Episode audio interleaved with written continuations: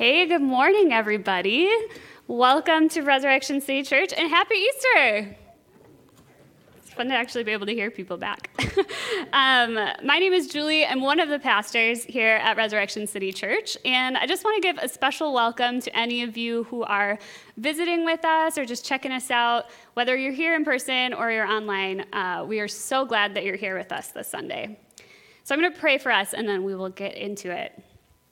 Lord Jesus, we come before you this morning full of hope and full of praise because we get to celebrate today that you sacrificially gave of yourself on the cross and then you victoriously rose again, defeating sin and death. So, Lord, I pray that you would be with us this morning, that you would meet each one of us and show us more of who you are and more of how you are working in our lives. In your name we pray. Amen. Okay, so two of my favorite hobbies are gardening and baking. Anybody else? I know they're pretty like common hobbies, so I, I would think other people can relate to this. And in both of them, there's this interesting thing where you prepare something or you spend time figuring something out, getting it ready, and then you just have to wait. And you kind of just hope that something happens right? With gardening, you put seeds into the ground, you shove them down under this dark soil, and maybe you water them or maybe you fertilize them, whatever you do.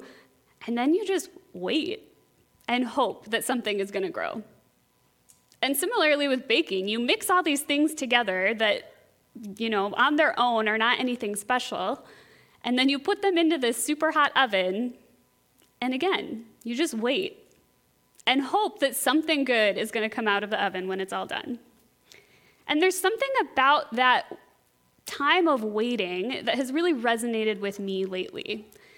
And I think that there's uh, something about it that we can all kind of relate to. This last year has undoubtedly been difficult, right? We've all said this a million times, uh, and it's probably an understatement. And even if you've had a pretty good year, it's still not been fun to wake up every morning and to hear of the more deaths that have happened because of COVID, or to wake up every morning and to uh, be physically separated from people we love and people we want to spend time with. At times, this year has been long and dark.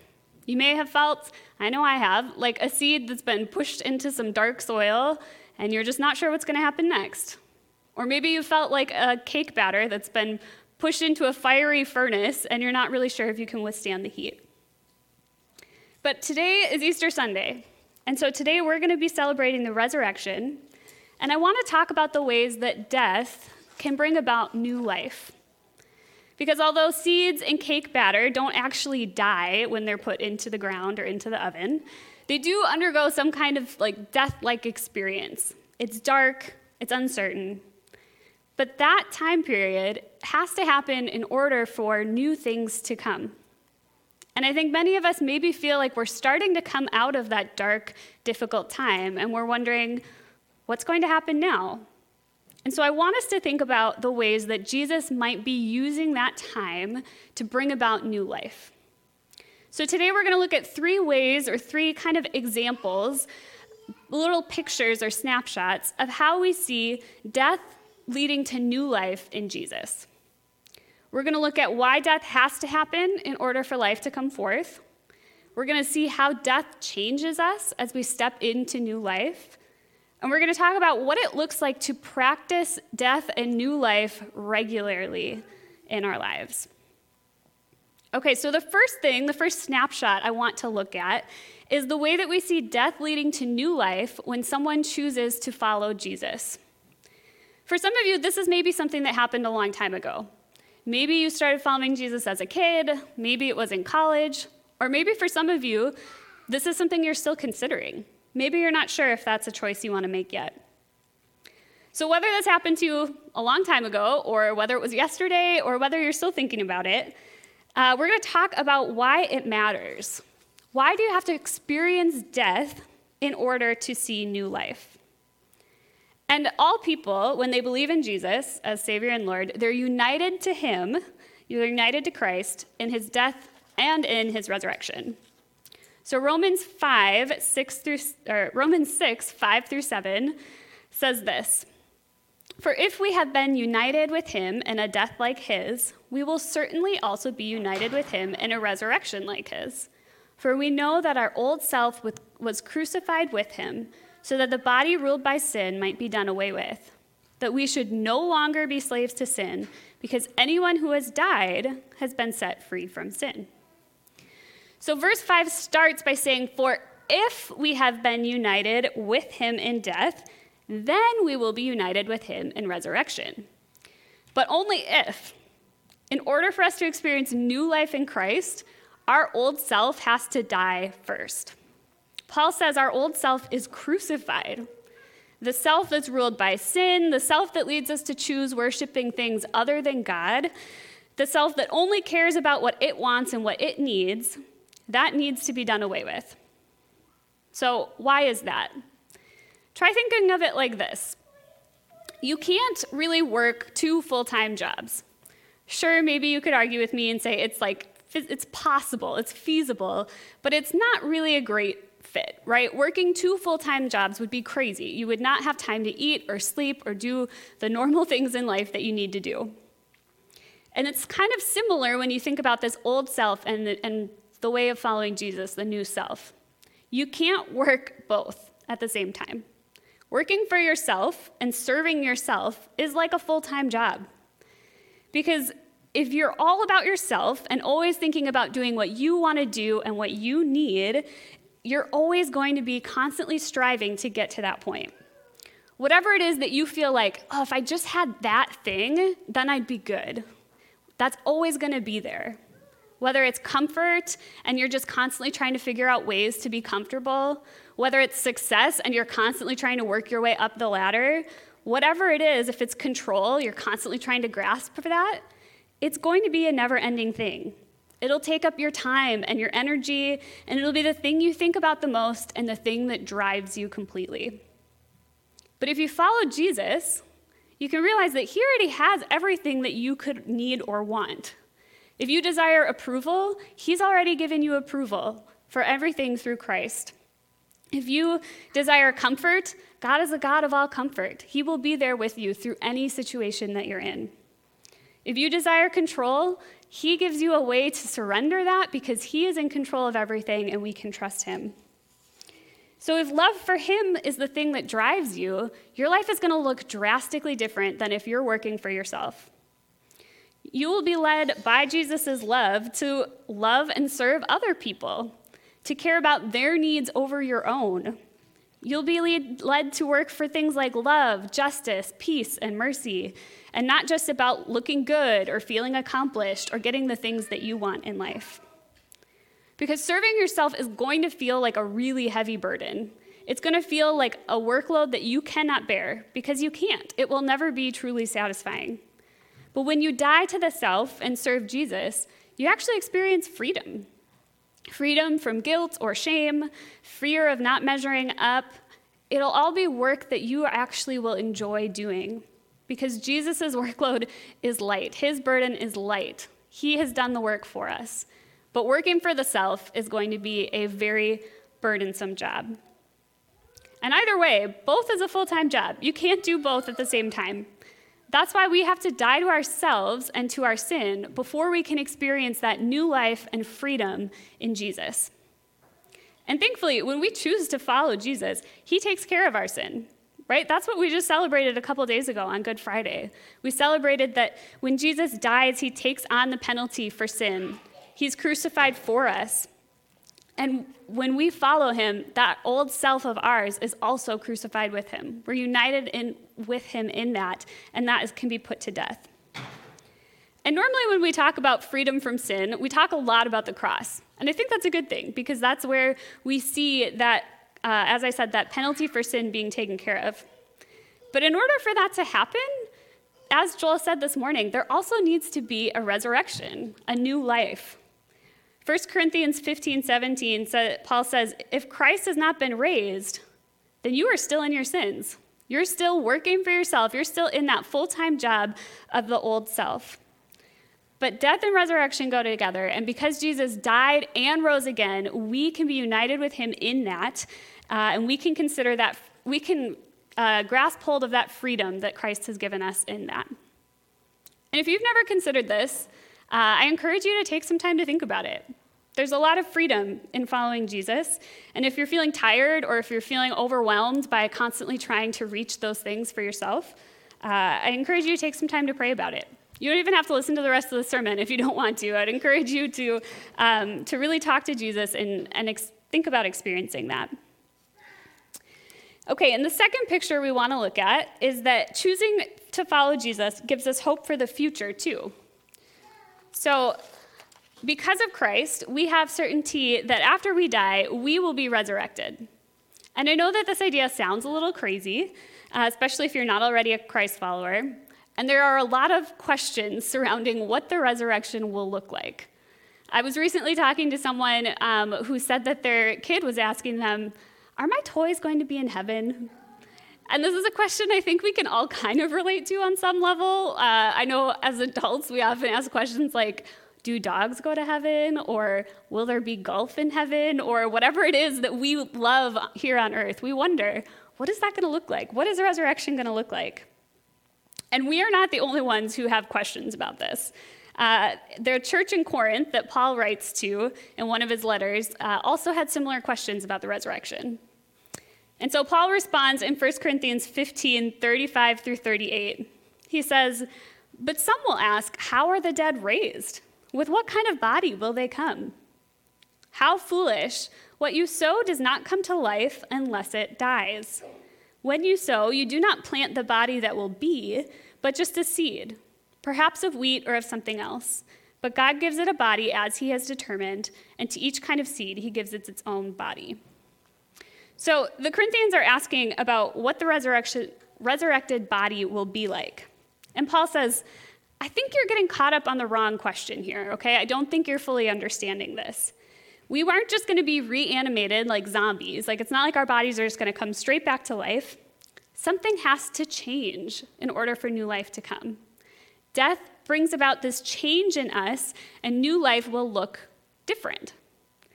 So he uses the example of a seed, kind of going back to the thoughts about gardening. And he says, when you sow a seed, so say you sow a cucumber seed, you don't expect a bigger cucumber seed to come out of the ground, right? You don't, you don't expect the same thing that you put in the ground to be what comes out of it. And that's the same with us. We're not going to look the same. I don't, I mean, physically, I don't know what this looks like, and I don't know that we're supposed to have any idea of what that looks like. But these experiences, these death experiences, are meant to bring about something new in us. It's meant to change us. So, N.T. Wright uses an example uh, to explain this that I thought was helpful. He says, Imagine that a, some new inventor has developed a new car, and he says, I want you to come see it. Come check out this new car I've invented. It's so cool. So you get there, and you're looking at the car, and you're like, This looks exactly like a normal car. This doesn't look anything different at all. And the inventor explains that it's not actually the car that's new, but it's the fuel. He's invented some kind of fuel that's clean and safe, and there's a limitless supply, and it can run forever. Sounds amazing, right? First of all. Uh, but that's his analogy for what new life looks like when we first become believers, what I was just talking about in that first snapshot. On the outside, we look the same, but inside, we've been changed. The Spirit is now what gives us life and what gives us freedom. Okay, so hang on to that in your head. And now he's saying if if we're going to talk about the resurrected body, what Paul's talking about here when he says, what, you know, what's resurrection going to look like physically?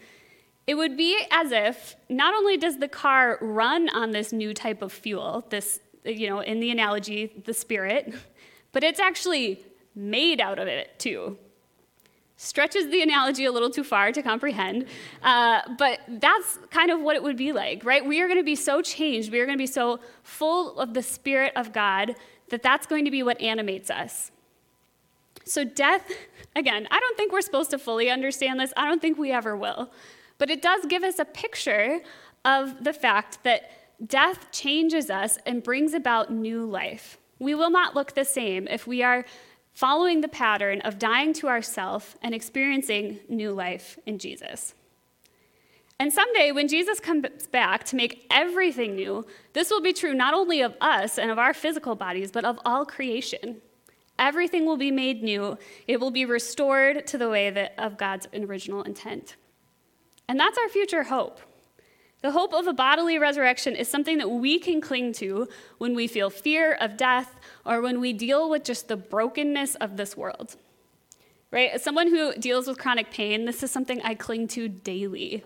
And maybe this past year you've experienced something like that, whether it's been death of a loved one, whether it's been miscarriage or infertility, whatever it is that you've experienced that has highlighted to you the brokenness of this world, of our bodies, and of the whole world in general.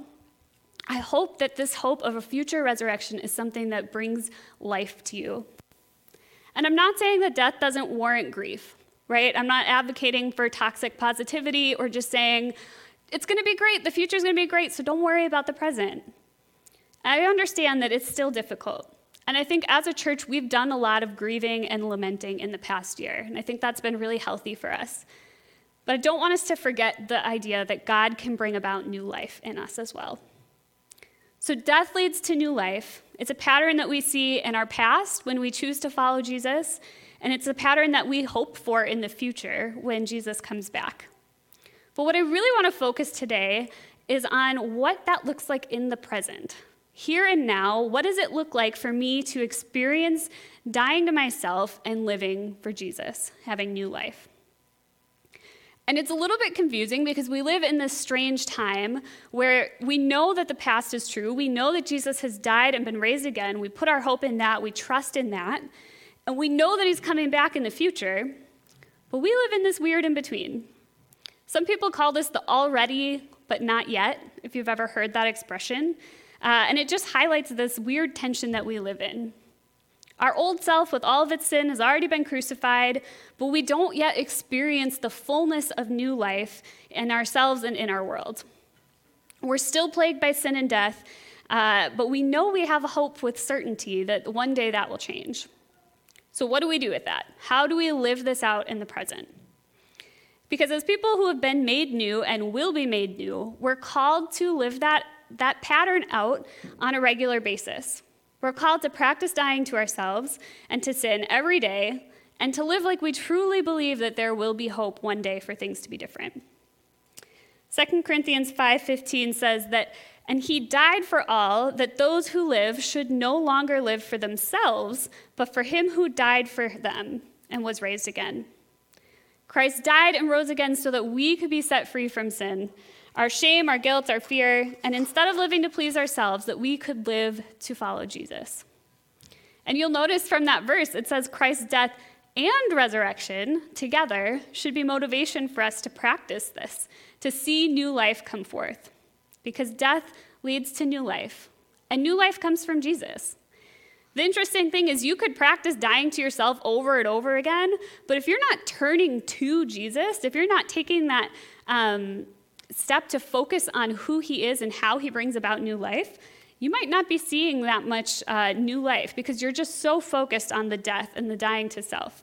They have to go together. Death and resurrection come together. One of the big differences I think that happens between when you first make that choice, maybe when you first choose to follow Jesus, and the everyday and the present, is that it doesn't feel as dramatic, right? It doesn't feel like there's as much of a change. It may not feel as productive, if some of you like to feel productive. It might not feel like that. And yet, it's still what we're called to faithfully do. Has anyone ever taken one of those painting classes where someone like guides you through? Um, this, these were really popular a few years back, back when we did large events. Um, hopefully, hopefully soon. Uh, so I did one a while back, and I am not good at drawing or painting. Uh, Joel's family, his dad is an art teacher, and all of them, or most of them, are really good at drawing. So when I have to play telephone Pictionary with them, or what, not what, what's it called? I don't know, the game where you have to like draw pictures and then pass it to the next person. I'm like, why am I playing this with them? I'm terrible, and all of theirs are like masterpieces. So when I got invited to this thing and, I, and they showed me like this is what we're gonna paint, I was like, there is no way I can do that. I've never been good at this. Um, I don't know how, how mine will ever look anything like that. And yet, step by step, the teacher led us through it, and I was able to create this. It's not a masterpiece, but it's much better than what I ever thought I would be able to do. So, how did, it, how did that happen? How were we able to do that? It's because the teacher walked us through step by step how to do it. And we took one small step at a time, one small swirl at a time. And I didn't have to worry about how the whole thing was going to fit together, but I just kept following her instructions and I managed to make it through. And I think in a lot of ways, this is how the Christian life is. Our first decision to follow Jesus might be the big step where we kind of get the outline of what the picture is going to look like. You get to see the final picture and say, okay, that's what I'm looking for. This is what I'm working towards. And then each small step in the rest of it, all of the details, are a slow process. It involves listening to the Holy Spirit, allowing Him to show us the ways in which we are worshiping things other than God, and how we can turn and experience new life. It's saying over and over, I choose you, Jesus. I choose you over myself, over my own desires, even when it's uncomfortable, even when I feel awkward doing it. I'm going to take this small step. And then I'm going to take another small step. And then I'm going to take another small step. Eugene Peterson, uh, who writes books and is kind of a scholar in Christianity, calls this long obedience in the same direction.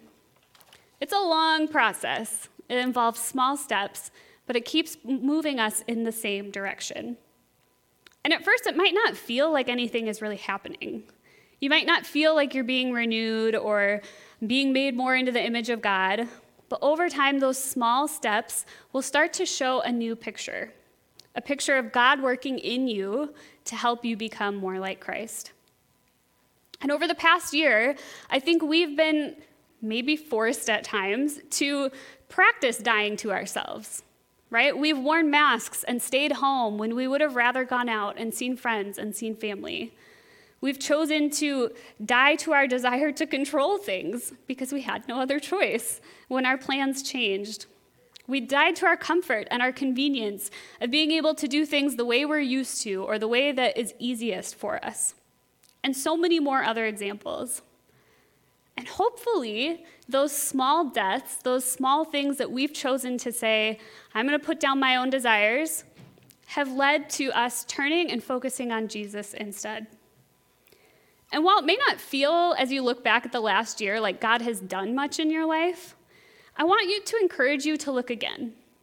I encourage you to sit with God, to maybe ask Him what He's doing in your life through this past year, Ask Him what small steps He wants you to take, how He wants you to, to know Him and to love Him better. And I think hopefully, as time goes on, as we start to move into um, this new season, that God will give you glimpses of the ways that He's working in your life. I think we're, we're reaching a tipping point a little bit, right? We can start to see the end of the, the light at the end of the tunnel.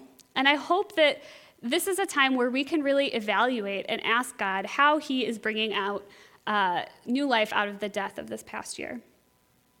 And I thought I could give you some examples, but you listened to me talk enough, so I thought it might actually be better for you to hear uh, from some other people at Resurrection City how they feel like God has been working in their life in the past year and how He's used the difficulties and the darkness of the past year to really bring about new life, or maybe just the seeds and the start of new life. So I'm gonna, we're gonna play a video actually, and there's gonna be three people from Resurrection City who are gonna share a little bit about their experience. Hey, Res City, this is Laura Ripley, and I'd like to share with you a little bit about what God's been doing in my life this past year. So, as I've reflected back on the year 2020, the word that stands out most is transition. This past year has felt like a transition into new ways of living for me in a few key areas of my life.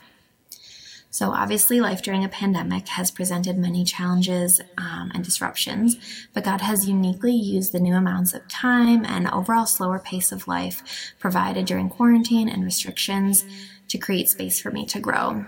This, this space would help usher me into transitions in three specific areas of my life. They all kind of happen together, but each one helped the other ones come to be. So, the first transition was in taking time to think more critically about my engagement with digital media and consumption. I began to see how fracturing this was to my days and how impossible it was to experience true presence and attention. I didn't like living with so much information and distraction, but I had just never really stepped back to think about it and assess it. So, with the help of a few resources, I began completely restructuring my life, creating more space for quiet, presence, nature, and new hobbies. So, the next transition for me was in learning new spiritual practices that have allowed me to connect with God in new and meaningful ways. I've always tended towards more active, studious spiritual disciplines, and this was the first time that I realized I could actually broaden my definition of what it means to connect with God. So, tapping into some of the more ancient practices of silence, Sabbath, and self examination have been really life giving ways for me to experience God's presence and significantly have helped me listen to Him more and also to what is going on inside myself. So, the final transition was that these times of solitude and listening, combined with less distraction in my life, helped me see when God began surfacing several areas in my life that have needed attention. I spent many evenings and other times that I've normally would have filled with entertainment or commitments or just general busyness, instead, doing reflection and processing. And I've started seeing a therapist to help unpack areas of anxiety and growth in my life that I've avoided or been afraid to address for much of my adult life. It's challenging in this busy season of life with young children to actually create this space to step back and assess how I'm living. So I'm grateful that God used the interruption of a pandemic to also interrupt my default ways of living. And I feel like I'm only just taking the first baby steps in each of these areas, but I'm hopeful about the journey to enter a new season of my adult life marked more by presence, learning to live with greater freedom and embodiment of myself, and a growing sense of clarity and intentionality for how I want to live. Hey, Resurrection. We are Brandon and JoJo. We've been attending uh, Res City for about a year, mainly virtually because of COVID, uh, but really been enjoying our time with uh, Joel and Julie uh, leading us each week. Yeah, we've uh, had our attendance kind of very much coincide with COVID.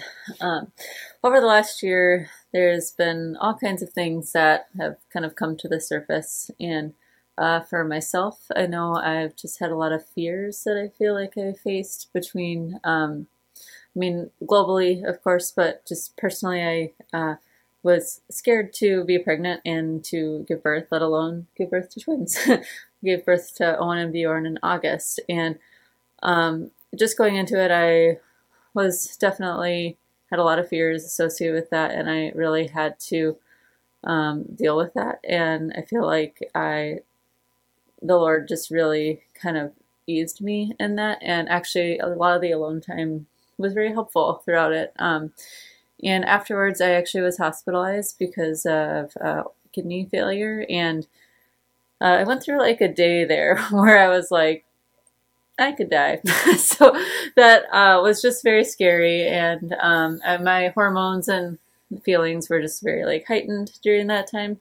Um, but it was just very much a time to be reminded that um, you know I'm just so taken care of, and I feel like I was so in the midst of that was just that became so real, uh, especially just how taken care of we were by our community um, and the way that people helped out uh, in a variety of ways, and that was totally just the Lord showing me how much He cares and how faithful He is. Um, and that story has just like continued throughout the rest of the year, uh, just between trusting the Lord and our uh, selling of our home, and um, that actually working out fairly well for us. And we're still in the process mm-hmm. of uh, waiting on what what the next thing is. But I know that the Lord's taking care of us. So, hey everybody, I took a new job in June of last year, and it's been a lot of work.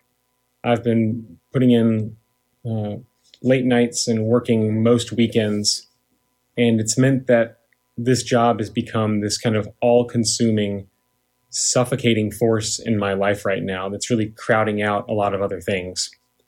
And I've been trying to, you know, pray two to three minutes each morning, uh, go to church or watch church on Sundays and go to community group when I can. And it's not a lot, but it has helped ground me and realize some truths. Um, the first is that I'm really blessed just to have a job to begin with because there are others that um, aren't in that position. And also that I've got people that I can talk about it to, friends and family. Um, the second is that I've seen that God has given me my daily bread, so to speak, you know, just enough to get through each day. And I've also kind of learned that throughout this experience that my identity is not my job. And we hear this platitude a lot, but for me, maybe, just maybe, it's starting to sink in a little bit. And when I look back on this, you know, I'm in ways that I can't tell, maybe it's pushing me to change, to be, you know, change in more godly ways, I should say, versus worldly ways. Um, and I can't say that I've realized what that is yet. Um, I've can be fully honest with you guys. I, I haven't felt exceptionally close to God in this past year, but when I look back on it all, um, it's clear that He has been close to me. Hey. So I hope hearing from these people has been encouraging to you. I know it was incredibly encouraging to me. And as you can hear from their stories, God works through difficult and confusing times where things don't go the way we plan, where we have to die to ourselves, our own desires, our own routines, our own comforts, and He can bring newness out of that. Even if you can only see glimpses of it now, right? You heard in everyone there kind of said, here are these things I'm starting to see. Maybe God's working in my life in this way.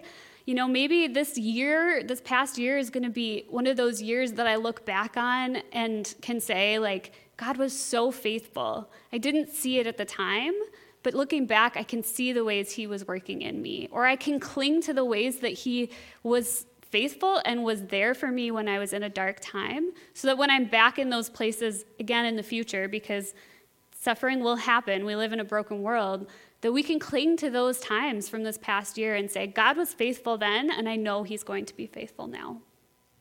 So, I want to encourage you, and I kind of want to challenge all of you to think about that same question that I asked uh, our friends in the video. I want you to ask yourself and to ask God, how is God working through this past difficult year? How has He brought new life out of death? And I encourage you to keep going with this, whatever it is that God brings up for you, uh, because as things continue to change, as life continues to um, look different after we kind of move through this pandemic, it's going to be really, really tempting to just go back to the way that things were. Right? If you were someone who before this loved to pack your schedule so full that you had no time to rest and were not really spending any time with God because you didn't have the time, it's going to be so tempting to do that, right? Who's already feeling that now that we can get outside and see people? I know I am, right? It's going to be hard not to just go straight back to the way that things were. Or if you're someone who loves to feel productive and this past year has been tough because there's been things you can't do or can't get to because of different restrictions, it's going to be tempting to like dive headfirst into that to-do list and try to do it all right in one in the next time that we have. Whatever it is that you feel like, yeah, this thing that I really wanted, or this thing that I really desired, or, you know, always kind of went to before the pandemic, it's going to be like right there when you get back. And if you don't actively think about how God has changed you, right? Because we talked about how death changes us to bring us into new life, it's going to be really tempting to go straight back to it. And I'm not saying that we shouldn't like be excited and celebrate about things being different, right? I am so excited to be able to see people in person more often and to do things that we couldn't really do in the past year. As a church, we want to have like a huge celebration once we can safely do that uh, because we just are excited to be able to come back to being in community. So I'm not saying we shouldn't celebrate. I'm not saying you shouldn't, you know, have some fun and do the things you want to do. But I do want you to check your heart and to look at the ways that God is working in your life and to not abandon those things. Our old self has been crucified with Christ, and He calls us to live differently, to live lives that follow Him at all costs, that love others generously, and give and sacrifice of ourselves. And we've practiced that this year, and let's keep continuing to practice that. So while it's going to be tempting to go back to exactly how the way things were, I encourage you to ask God how He wants you to continue in the ways He's been leading you in this past year. Maybe you need to take some time away. Maybe you need to take like a half day or a weekend day and just go spend time with God, find a place outside or wherever you need to be, journal, pray, uh, really take some time to process the last year and to see where God might be leading you, where He might be bringing about new life. Because I think the problem with, for many of us um, who have been following Jesus for a while, so if you fall in that camp, and I'll include myself in this, it's that we have sort of become educated beyond our obedience.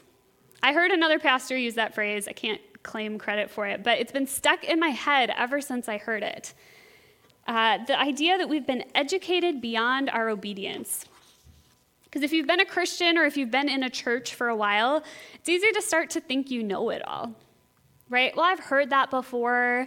Um, maybe you've read the whole Bible. Maybe you've listened to so many podcasts that you think that, you know, well, I just know all these things. I've kind of got it figured out. Maybe you've started to think that all following God is, is just learning new information about Him. It's just growing in information. That's all. That's what I need to do. That's what I need to focus on. And yes, God calls us to know Him, He calls us to grow in the knowledge of Him. But that word that know that's used in Scripture is not just knowing something intellectually, it's knowing something experientially. It's not just saying, yes, I know this with my head, but it's I know this with my whole being and I live it out in my life. And it's something that is so true and so vital to who I am that people can tell a difference. And God wants us to grow in that experience of Him as well. He wants us to listen to His Spirit, to truly let that move us in our actions and in how we live our lives. He wants us to experience the new life that can come through dying to the self. And this not only takes time and faithfulness, because we aren't going to see immediate results, but it also takes discipline. It takes coming back to this over and over and over, the same way that in that painting you have to make every small line and every small brush stroke. It's listening to the Holy Spirit, letting God work in us in that. And if you feel like that's something I want in life, but I don't really know how to structure my life in a way that I can do that regularly or I can um, have that time with God. Let me give you a quick plug for something we're doing next week. Um, we're to work on something called a rule of life. So, after church, if you want to join us, um, a rule of life is basically just like the patterns and the habits that you put in place in your life to make time to be intentional with God and to be intentional in the way that we're living. I know some people are like, oh, I don't like the word rule. Don't say that. That's too like, I have to follow it, or if I don't, something bad is going to happen, or God's going to hate me. And I promise you, that's not what it is. There's so much grace in all of this. Uh, but it's just a way for us to build habits and rhythms in our lives. So, this is something that you're interested, love to have you join us next week after church. It'll only be about an hour. But either way, I think I really want to encourage you to find ways to build this into your life. Because the pattern that we see in Scripture is that death leads to new life, but we have to be willing to practice dying to ourselves and turning to Jesus. And I truly, truly believe this is something I feel so strongly that God wants to bring new life out of the past year. Whatever this last year has looked like for you, I know that there are things that God is starting to do in your heart, and I want you to take the time to really think about what that could be and how He could be calling you to move forward. So, as we wrap up uh, and move into a time of worship, that's the kind of the question I want you to really think about. How have you died to yourself and experienced new life in Jesus this year? And how can you continue that practice moving forward? So, we aren't going to do a reflection song like we have been doing. We're going to um, do some more worship through song. But I'm going to leave this up here for a little bit just because I want you to think about it. And I want you, as we worship together, to really think about it. And while we worship, we are also going to be taking communion. And Joel and I actually went back and forth a little bit on like, should we take communion on Good Friday or should we take it on Sunday? And we ultimately chose to do it on Sunday because, as we've been talking about, Jesus' death and resurrection, they go together. They are things that apart mean very little, but together mean everything for us. And so, as we worship, um, we're going to take communion together. You should have gotten a little communion cup when you came in. If you didn't get one, please raise your hand and someone will make sure that you uh, can get that. And if you're watching at home with us, I encourage you to take communion as well um, if you've got crackers or juice or whatever you've got around. Um, and we're going to take that time to remember Jesus' sacrificial death. And then we're going to worship together and remember his resurrection, his victorious uh, defeat of sin and death. So, as we kind of move into that time of worship, I'm going to pray for us, and then our worship team is going to come up. Father, we thank you uh, for the work that you are doing in our lives. We thank you for the work that you have already done through the cross and the resurrection. You have already paid it all, and you've already defeated sin and death. So we can have hope uh, for the future, hope for a, a new world, for new resurrected bodies, for new life that is fully with you, fully experienced with you. But we also have hope for the present. We have hope that you are bringing new life out of this past year, out of the darkness, out of the fear, out of the grief, that you are working. And though we may not see it yet, we ask that you would give us glimpses of your work in us, and that you would give us the strength and the courage to continue following your Holy Spirit step by step as we continue to turn from our old ways and to follow you. In your name we pray. Amen.